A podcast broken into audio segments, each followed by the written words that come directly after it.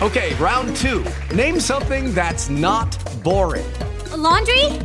Ooh, a book club. Computer solitaire, huh? Ah, oh, sorry, we were looking for Chumba Casino.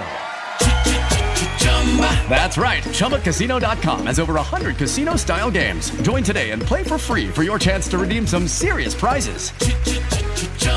ChumbaCasino.com. No purchase necessary. Full prohibited by law. 18 plus terms and conditions apply. See website for details. 4Tracce.fm presenta. Sono Mariangela Pira, giornalista di Sky TG24 e questo è Tre Fattori Benvenuti ai tre fattori del 18 giugno. Allora, sono tanti, mm, eh, devo dire, i temi eh, anche oggi. Ve ne dico eh, tre, come di consueto, e approfondisco poi eh, l'ultimo tema. Allora, il primo è il Recovery Fund, questo fondo di recupero atto a portare un salvataggio europeo. Um, devo dire che poco fa è stato interpellato Gentiloni, che è il commissario economico della Commissione europea Beh, ha detto sostanzialmente che entro luglio sarà pronto. Io ritengo che luglio sia tardi, eh, però ehm, comunque mm, l'importante è che a questo punto si quagli. Eh, quindi questa è l'ultima indicazione che abbiamo. Domani, come sapete, c'è il consiglio, lo seguiremo per voi, quindi ehm, io eh, sarò pronta a, anche sabato mattina eh, darvi un, um, un uh, proprio commento relativo a quanto uh, accadrà domani quindi eh, ci troveremo a parlare di questo eh, anche sabato mattina. Invece, per quanto concerne eh, il secondo eh, fattore, è il turismo. Vi ricordate che vi ho detto dei dati eh, molto brutti in queste ultime eh, settimane che sono usciti e che si sono susseguiti uno dopo l'altro? Bene, ehm, c'è un altro dato, questa volta a darlo è CST, eh, che comunque, voglio dire, è un osservatorio importantissimo ehm, proprio per quanto ehm, gestisce le prenotazioni a livello globale, quindi evidentemente bisogna bisogna monitorare anche questi dati per farci proprio un'idea rispetto a quanto sta accadendo. Sapete che cosa dice? Che nell'estate del 2020 ci saranno 56 milioni di prenotazioni e di pernottamenti in meno in Italia rispetto all'estate del 2019. Sono tantissime, sono tantissime quindi ehm, da monitorare assolutamente questo aspetto, dovrebbe essere proprio in questo momento la priorità eh, del governo, ehm, secondo il mio modestissimo parere. Um, terzo punto invece la questione geopolitica, perché i mercati continuano ad essere tranquilli paradossalmente, però nel mondo sta accadendo di tutto e non solo in Corea. Eh, volevo approfondire con voi, visto i segnali di curiosità che sono arrivati ieri, la questione cinese, la Cina tra gli Stati Uniti e l'India, quindi non concentrarmi solo sull'India, ma provare a fare un ragionamento un po' più globale. Partiamo proprio da quello che sta accadendo in India, nel senso che secondo gli esperti in questo momento mh, mm, eh, eh, l'India è mh, mm, sotto una pressione tremenda um, e sentire i commenti del primo ministro Narendra Modi relativamente a quanto accaduto nel Ladakh e, mm, e fa capire quanto uh, l'India sia infastidita da quello che, da quello che sta accadendo, uh, perché um, sostanzialmente quello che ha detto uh, Modi è che si aspetta che sostanzialmente ci sia um, una sorta di rispetto da parte cinese dei confini, rispetto da parte cinese degli accordi, ma ha anche affermato che qualora um, non ci fosse questo rispetto, ci sarebbe una replica da parte dell'India. Quindi queste comunque non sono parole leggere, no? Quello che è successo lunedì, eh, questo fronteggiarsi al confine, eh, è sicuramente la prima volta che accade in 40 anni. Eh, ci sono state vittime, la Cina non ha assolutamente dato numeri su quanti feriti abbia sofferto come ri- risultato di questo, eh, di questo, confronto acceso che c'è stato tra eh, soldati in, indiani e ehm, eh, soldati cinesi. Eh, quindi però bisogna fare molta attenzione perché la situazione non è davvero molto positiva. Queste parole di Modi fanno riflettere. Eh, invece so che siamo un paese un po' ehm, abituato a guardare al proprio orticello, sapete che è una cosa che io dico sempre. Però mi raccomando, stiamo attenti, questo è il Ladakh, quindi è successo nel Ladakh. Eh, non possiamo dire è successo a Ladakh, perché dire a Ladakh è come se noi dicessimo è successo a California. E eh no, noi diciamo è successo in California, oppure, ehm, eh, capito cosa, vo- cosa, voglio dire? Cioè, è proprio sbagliata la preposizione nel Ladakh, ok? Quindi mi raccomando, facciamo attenzione, sembrano piccole cose, però quando poi le fanno nei nostri confronti ci dà fastidio. Um, volevo anche aggiungere su questo che la Cina e l'India uh, si sono date la colpa uh, vicendevolmente per quanto accaduto e um, ovviamente dicono eh, l'una dice dell'India, l'altra dice della Cina che sono stati violati gli accordi del 6 giugno.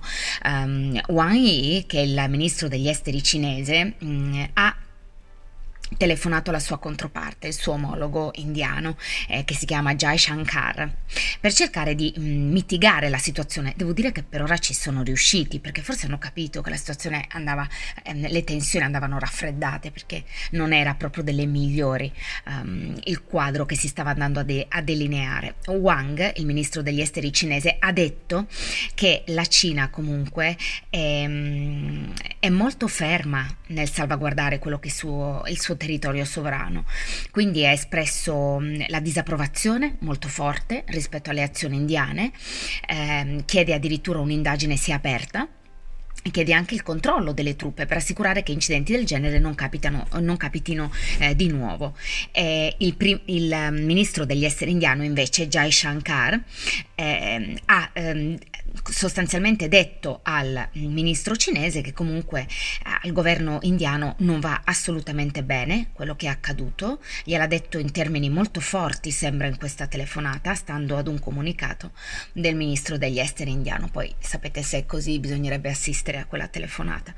Ehm, L'India sostanzialmente dice che la Cina sta cercando di ehm, erigere una struttura nella valle di Galvan, um, sulla parte della uh, linea che è praticamente detenuta dagli indiani.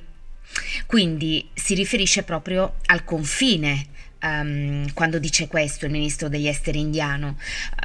È come se quando è nata questa disputa uh, i cinesi avessero um, premeditato un'azione pianificata prima e questa azione è, stata direttamente responsabile di quella violenza che poi si è verificata.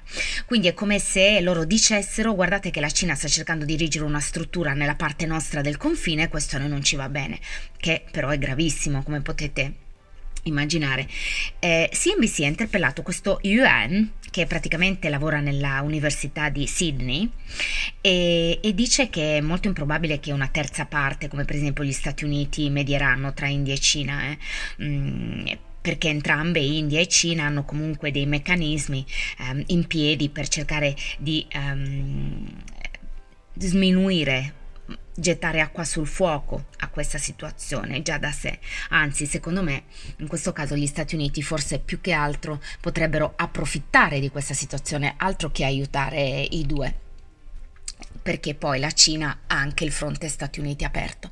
Ed era anche di questo che vi volevo parlare, perché è molto interessante, badate bene, quello che si sta verificando.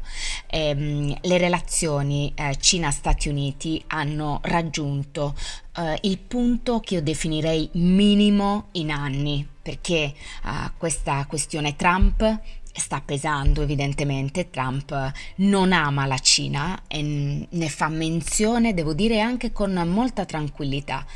Ehm, eh, ha spinto per un accordo eh, che eh, terminasse quella guerra commerciale che di fatto era dannosa a suo dire per gli Stati Uniti e quindi ehm, addirittura suggerendo tra l'altro nei vari tweet che come sapete scrive Canada Sport 3 che potrebbe tagliare completamente i legami con eh, Pechino.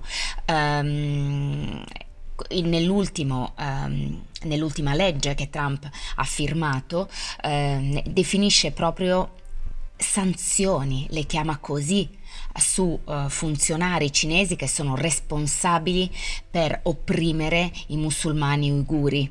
Ehm, eh, Trump eh, evidentemente vede la possibilità in questo modo eh, di distrarre molto la popolazione rispetto a quello che sta accadendo in questo momento negli Stati Uniti, quindi alla grave crisi nazionale che si sta eh, verificando. Um, evidentemente guarda a tutti tutte le cose che invece sono punti deboli cinesi, la questione dei musulmani nello Xinjiang, come stavo accennando, la questione dei dazi per proteggere tutto quell'elettorato che gli aveva garantito il voto e al quale aveva promesso, pensate agli agricoltori, la Cina vi comprerà miliardi di soia. È ovvio che poi se tu queste cose le metti in pratica e in parte lo ha già fatto prima delle elezioni, um, questa retorica funziona, funziona, ha una presa importante. Le elezioni sono a novembre. Il suo ex eh, consigliere per la sicurezza nazionale John Bolton eh, ha detto mercoledì, mi sembra, che il presidente ehm, cercava proprio l'aiuto del presidente Xi Jinping per vincere le eh, elezioni um, durante un incontro a porte chiuse eh, nel giugno del 2019. Um, ehm, che, che, è un'accusa pesante se ci pensate, perché smonta un po' tutta la retorica che viene messa su, come dire, um, guardate che questo mi aiuta per le elezioni, però non vi preoccupate perché io, Cina, poi vi darò delle cose. Che cosa? Le accuse di Bolton sono parte di un libro eh, che eh, il governo americano ehm, addirittura ha minacciato di bloccare dalla pubblicazione, no? e perché pare che contenga informazioni ehm, che sono assolutamente non divulgabili e che potrebbero compromettere la sicurezza nazionale. Tra queste cose come vi dicevo, sembra paradossale, però questa cosa va detta, anche perché qui non se ne parla tanto che il presidente americano cerchi l'aiuto di Xi Jinping per aiutarlo a vincere le elezioni a novembre, io lo trovo una cosa, la trovo quite a news. Poi, ovviamente, stiamo parlando di giugno 2019, giugno 2020 il contesto è completamente diverso, si sono raffreddati i rapporti con loro, c'è stata la situazione Huawei, la, lo ricorderete bene, quindi eh, l'accusa nei confronti del gigante telefonico cinese di rubare dati agli Stati Uniti, c'è stata la questione Covid-19 e le minacce espresse eh, molto tranquillamente da Trump nei confronti della Cina, addirittura accusandola di aver fabbricato il virus nel laboratorio.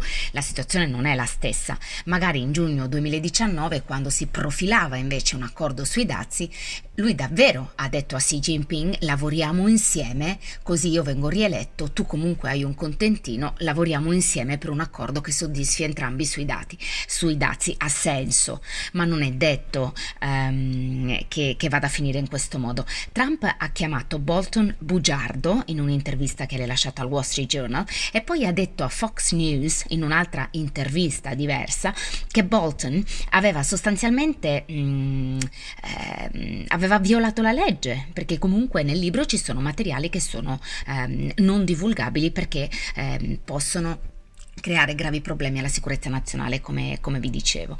Ehm, e quindi, quindi, è questo. Comunque sembra che eh, Stati Uniti e Cina stiano riprendendo le trattative eh, in, proprio in questi giorni.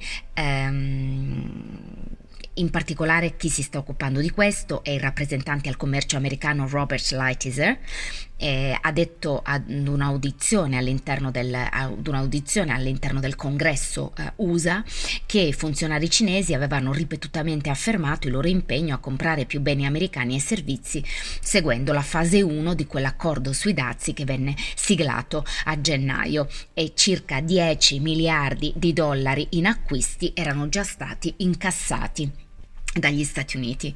Um, Lightyear ha anche detto quando gli hanno chiesto sull'esportazione dei prodotti eh, realizzati dagli uiguri e altri gruppi musulmani nei campi eh, della Cina che Washington rafforzerà assolutamente il controllo relativamente a tutto ciò di modo che ci sia grande trasparenza su questo. Quindi questa è la situazione. Come vedete è una situazione molto complessa, non è semplice affatto. La seguiremo evidentemente, però era giusto dire queste cose, è giusto che voi capiate che negli Stati Uniti si sta consumando in questo momento una lotta interna, mm, eh, perché comunque Trump è in viso gran parte dei repubblicani che stanno addirittura sostenendo l'altro candidato democratico, però Trump sta giocando le sue carte per ottenere la rielezione, quindi giocherà appunto su questa retorica, su compreranno i vostri prodotti, quindi no, i giochi sono veramente molto aperti, io non mi sentirei mai di dire quello vince, quell'altro no, nonostante i sondaggi diano per la prima volta un candidato in posizione molto avanzata rispetto a Trump, Biden eh, per l'appunto. Grazie per avermi seguito, ci ritroviamo domani. Grazie ancora.